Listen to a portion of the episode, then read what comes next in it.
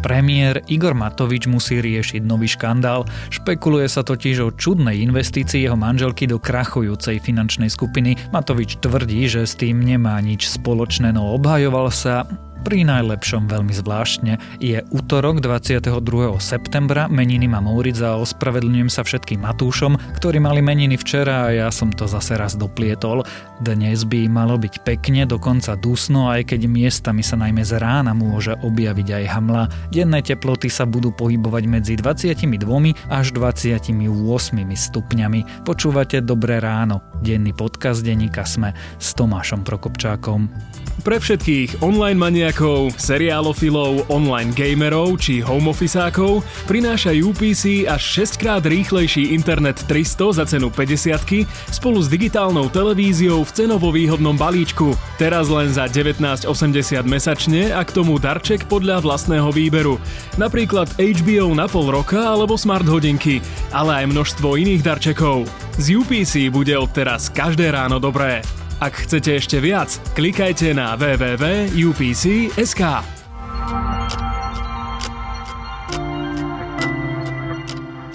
A začneme krátkým prehľadom správ. Polícia zadržala a obvinila muža, ktorý mal zháňať vrahov prokurátora Maroša Žilinku. Dušana Kracino spomínal Zoltán Andrúško vo svojich listoch z väzenia a spájal ho s prípravou vraždy. Na zadržanie ako prvá upozornila televízia Markíza. Tender na vládne noviny by mali vyhlásiť v októbri. Verejné obstarávanie na tlač a distribúciu Matovičových novín by mohlo byť vyhlásené do polovice budúceho mesiaca. Noviny by mali prinášať odpočet činností jednotlivých ministerstiev a platiť ich má úrad vlády. Polícia pri vyšetrovaní vraždy novinára Jana Kuciaka a jeho snúbenice zmeškala príležitosť na získanie dôležitého dôkazu. Videozáznam priamo z bankového trezoru mohol objasniť, čo vybral mafián Marian Kočner z bezpečnostných schránok 17 hodín po vražde a krátko pred stretnutím za Lenou Žužovou. Vyšetrovateľ si však videozáznam vyžiadal 27. marca 2019, čo bolo 5 dní potom, ako banka záznam v súlade so zákonom zničila zmenila.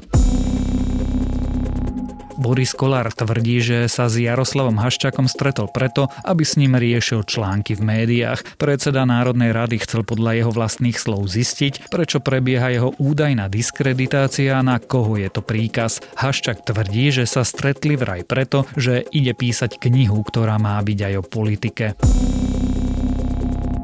Českej republike odstúpil minister zdravotníctva Adam Vojtech tvrdí, že jeho rezignácia dá priestor na riešenie epidémie v krajine. Na poste v Babišovej vláde ho nahradí epidemiológ Roman Primula. Pandemická situácia v Česku sa pritom rýchlo zhoršuje. Viac sa o tom ale dozviete vo včerajšej epizóde Dobrého rána. A viac nových správ nájdete na webe sme.sk.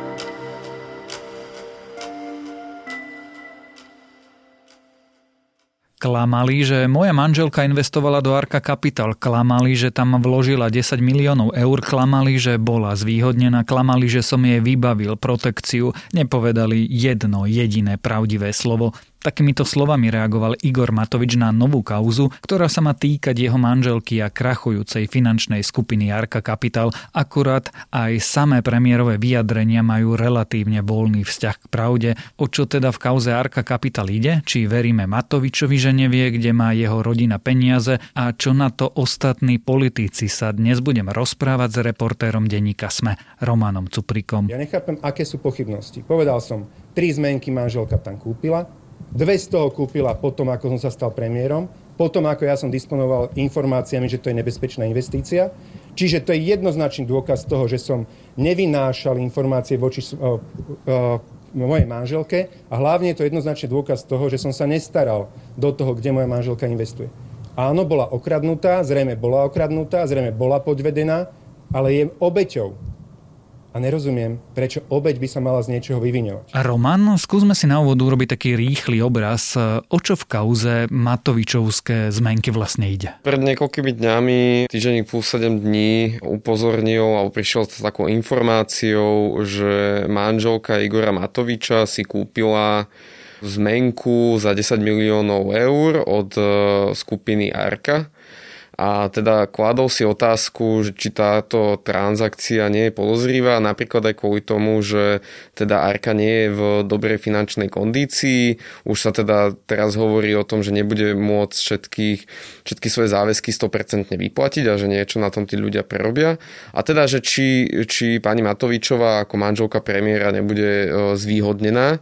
Bolo to v rovine takých špekulácií a úvah a vlastne kauzu z toho vyrobil, ako sme aj, aj denník sme upozornil prednedávnom, že kauza sa z toho stala potom, ako Igor Matovič to nechcel nejako vysvetliť to podnetilo len ďalšie špekulácie a takisto sa do toho obola potom aj opozícia, konkrétne Smer a Peter Pellegrini, ktorí uh, hovorili takisto o tom, že sú tam silné podozrenia a vyzývali Matoviča, aby, aby zverejnil podrobnosti. Medzičasom sa Igor Matovič podujal a celú tú kauzu vysvetľovať dokonca v čase nahrávania tohto podcastu ešte čakáme na jednu jeho tlačovú konferenciu. Ako to teda Igor Matovič vysvetľuje? Igor Matovič tvrdí, že nie je pravda, že by jeho manželka mala tam investíciu 10 miliónov eur. On hovorí, že dokopy 600 tisíc a že prvú zmenku kúpila ešte v čase, keď teda nebola korona kríza, ďalšie dve už v čase korona krízy, ale teda v čase, keď ešte nebolo známe, že by skupina Arka mala nejaké takéto vážne finančné problémy, takže v podstate hovorí, že áno, je tam možnosť, že teda, že naša rodina na tom prerobí. A aj to ukazuje na to, že on ako premiér nedával svojej manželke nejaké informácie zo zákulisia a ona nepovedal to takto napriamo, ale naznačuje, že v podstate urobila zlé rozhodnutie, čo potvrdzuje len fakt, že nemala informácie zo zákulisia, hoci jej manžel je premiér. Tomu máme veriť, že Igor Matovič poprvé netuší, čo sa deje s rodinnými peniazmi, a teda s pol miliónom eur z rodinných peňazí a po druhé, že on sa o tom dozvedel až teraz?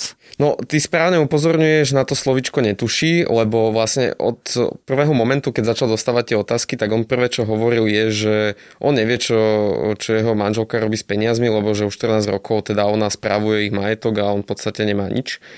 A k tomu poviem, že, že teda nedovolím si tvrdiť, že či premiér klame alebo neklame, ale môžem poznamenať, že už v minulosti mal vyjadrenia, ktoré hovorili, alebo konal tak, že bolo vidieť, že predsa len čo to v ich rodinnom biznise vie.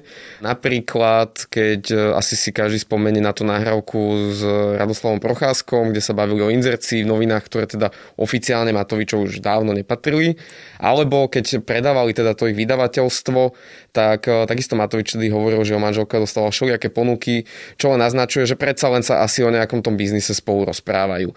No teraz tvrdí, že, že o takejto investícii 600 tisíc eur sa teda ani nepadlo padlo slovo medzi nimi a on teda nevie, že o čo ide.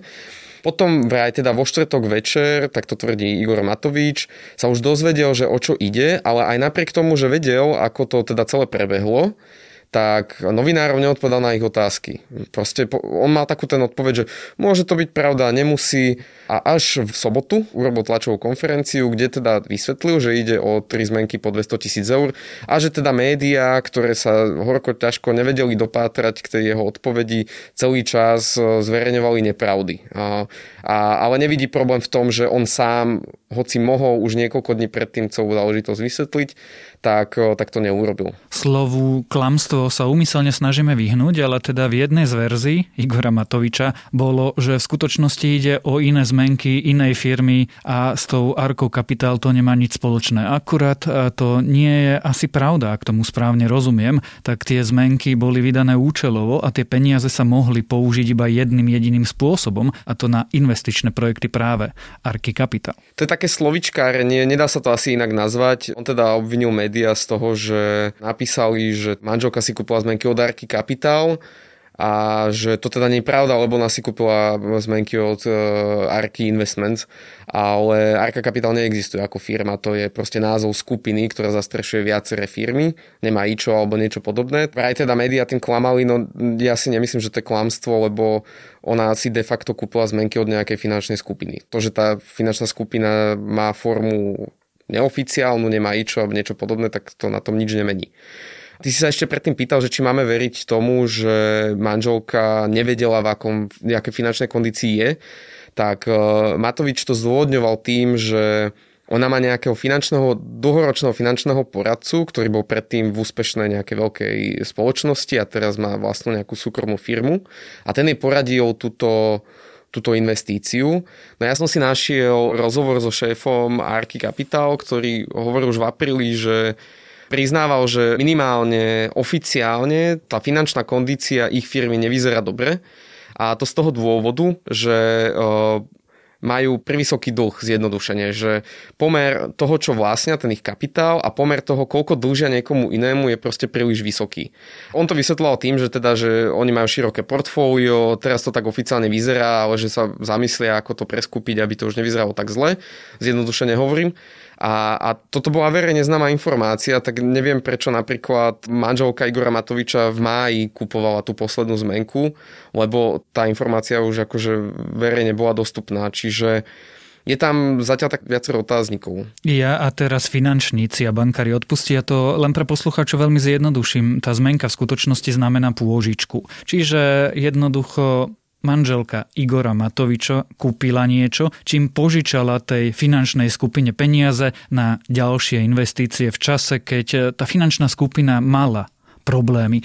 Kto sú to Arka Capital? Čo je to za finančnú skupinu? Arka Capital o, patrí k tým menším finančným skupinám, preto možno verejnosť až tak nepozná. A oni, oni sú v posledných rokoch v takej situácii, že ako som už spomínal, že nenachádzajú sa v úplne tej ideálnej finančnej kondícii a veľa si napožičiavali, investovali asi neúplne rozumne, lebo sa im nedarí, aj keď teda oni samozrejme sa tvária, že, že to tak nie je a že robili dobré rozhodnutia. Minimálne ešte pred pár mesiacmi tak veľmi sebavedomo vystupovali, že to súvisí aj s tými zmenkami. Oni keď začali predávať tie svoje zmenky, tak hovorili, že sme na tom dobre, aj keď je kríza, my nejdeme teraz rozpredávať svoje portfólio, ale my chceme nakupovať a investovať, čo by nám malo zarábať ďalšie peniaze. A už vtedy sa akože niektorí ľudia nad tým čudovali, že prečo sa takto firma v čase krízy správa. No a na konci ju to priviedlo až e, de facto do platobnej neschopnosti a tomu, že už si priznávajú, že oni teda ne, nebudú vedieť vyplatiť svojich veriteľov 100%. Vráťme sa teraz na pôdu politiky. Ako na túto kauzu reaguje opozície a ako na ňu reagujú koaliční partnery Igora Matoviča? Ono je to také zmiešané. Richard Sulík Matoviča skritizoval za tú formu, ako on to celé odkomunikoval, že to vlastne celé hodil na manželku a tváril sa, že ho to nejak nezaujíma. On to považuje za alibizmus. Aktuálne posledne sa mi ozval Gabor Grendel, ktorý sa svojho stranického šéfa zastal. On nevidí problém v tej komunikácii, pretože tvrdí, že len preto, že niekto prišiel s nejakým obvinením voči Matovičovej manželke, neznamená, že by ona teraz mala niečo zverejňovať. Že to, takto by asi nefungovalo ani do budúcna. O tom si môžeme niečo ešte potom povedať, že ako novinári k tomu pristupovali. A Juraj Šeliga len vyzval Matoviča, musí zniesť tieto novinárske otázky, lebo sú pochopiteľné a teda, aby všetko riadne vysvetlil. A Boris Kolár tú retoriku Igora Matoviča absolútne 100% prebral a takisto tvrdí, že podnikanie manželky premiéra je jej súkromná vec a nikoho do toho nič nie je. Akurát tie peniaze asi nie sú úplne súkromná vec a Boris Kolár má sám problémy s inou finančnou skupinou v súčasnosti.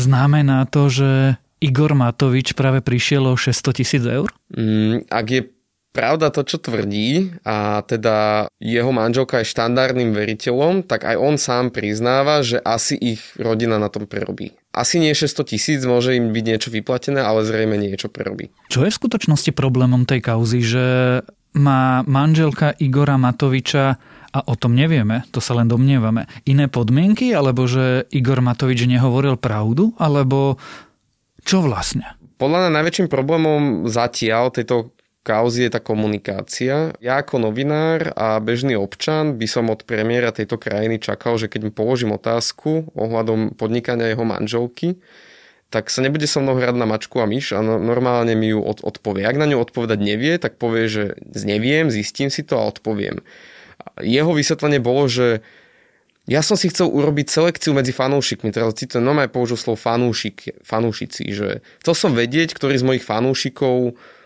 budú pri mne stáť, aj keď e, nebudem vysvetľovať nejakú kauzu a ktorí akože automaticky využijú príležitosť na to, aby ho mohol kritizovať. Ja si nemyslím, že premiér by mal rozmýšľať v rovine, že kto je môj fanúšik, kto ma má úprimne rád a kto ma nemá úprimne rád. Ale ako občan naozaj chcem vedieť, že, že či podnikanie rodiny premiéra je čisté.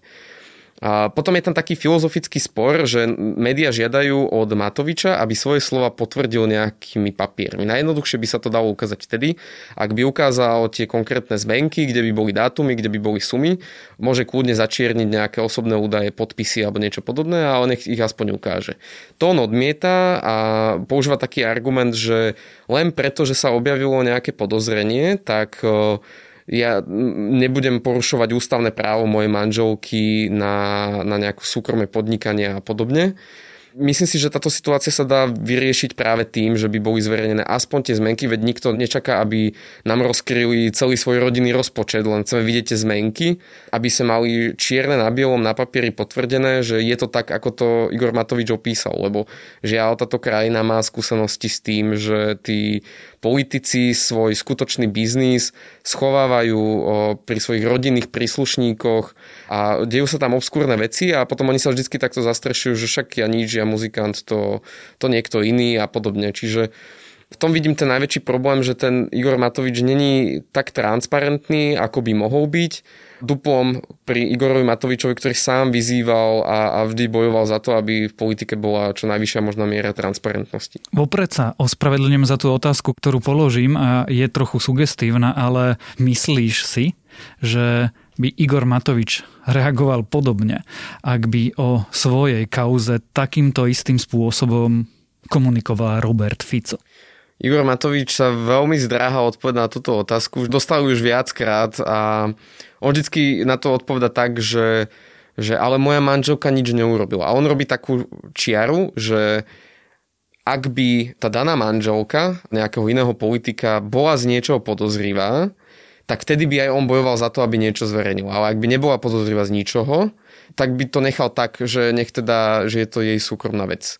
Čiže toto je jeho oficiálna odpoveď ja neviem, akože že ja na to neviem odpovedať, že ako by sa Matovič správal v opozícii. Je známe, že teda on bol veľkým kritikom, dokonca vynášal informácie, ktoré sám nemal potvrdené a povedal, že toto mi prišlo a nech už orgány činné v trestnom konaní to potvrdia alebo nie. Čiže on nemal, sám nemal problém akože vychádzať s nepotvrdenými informáciami. A neviem, no nech si na to urobí názor každý sám. Ako to podľa teba celé dopadne? Uh, to bude veľmi záležať od toho, že či Igor Matovič nejak pristúpi na ten tlak verejnosti, aby o tom povedal predsa len niečo viac a nech to celé riadne vysvetlil.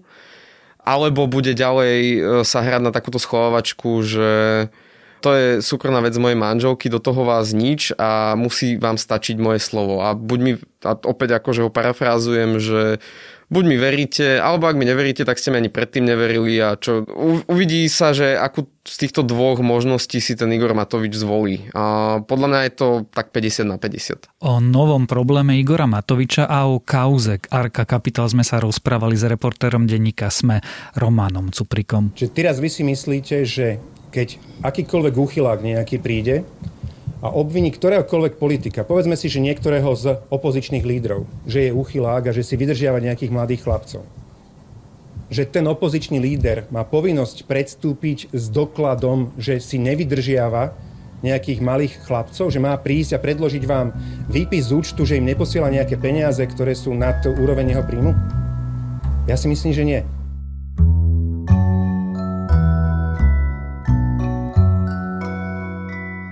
Možno ste už videli, možno nie, ale moje dnešné odporúčanie je Netflixovský dokument The Social Dilemma. Zrejme ste už niekde počuli, že prostredie sociálnych sietí je všeličo, len nie je príjemné miesto. A cieľom firiem ako Facebook nie je, aby sme mali lepší svet, alebo aby sme sa my mali lepšie. Ich cieľom je no zarábať peniaze. A pri tom zarábaní vás skrátka predávajú vlastne často doslova pasu.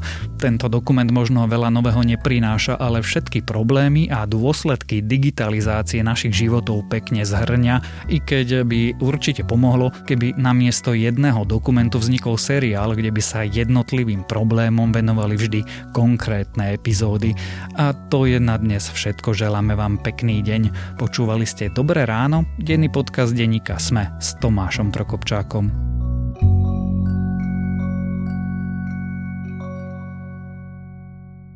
Tento podcast a Internet 300 za cenu 50 vo výhodnom balíčku s digitálnou televíziou len za 19,80 mesačne plus darčekom podľa vlastného výberu vám prinieslo UPC www.upc.sk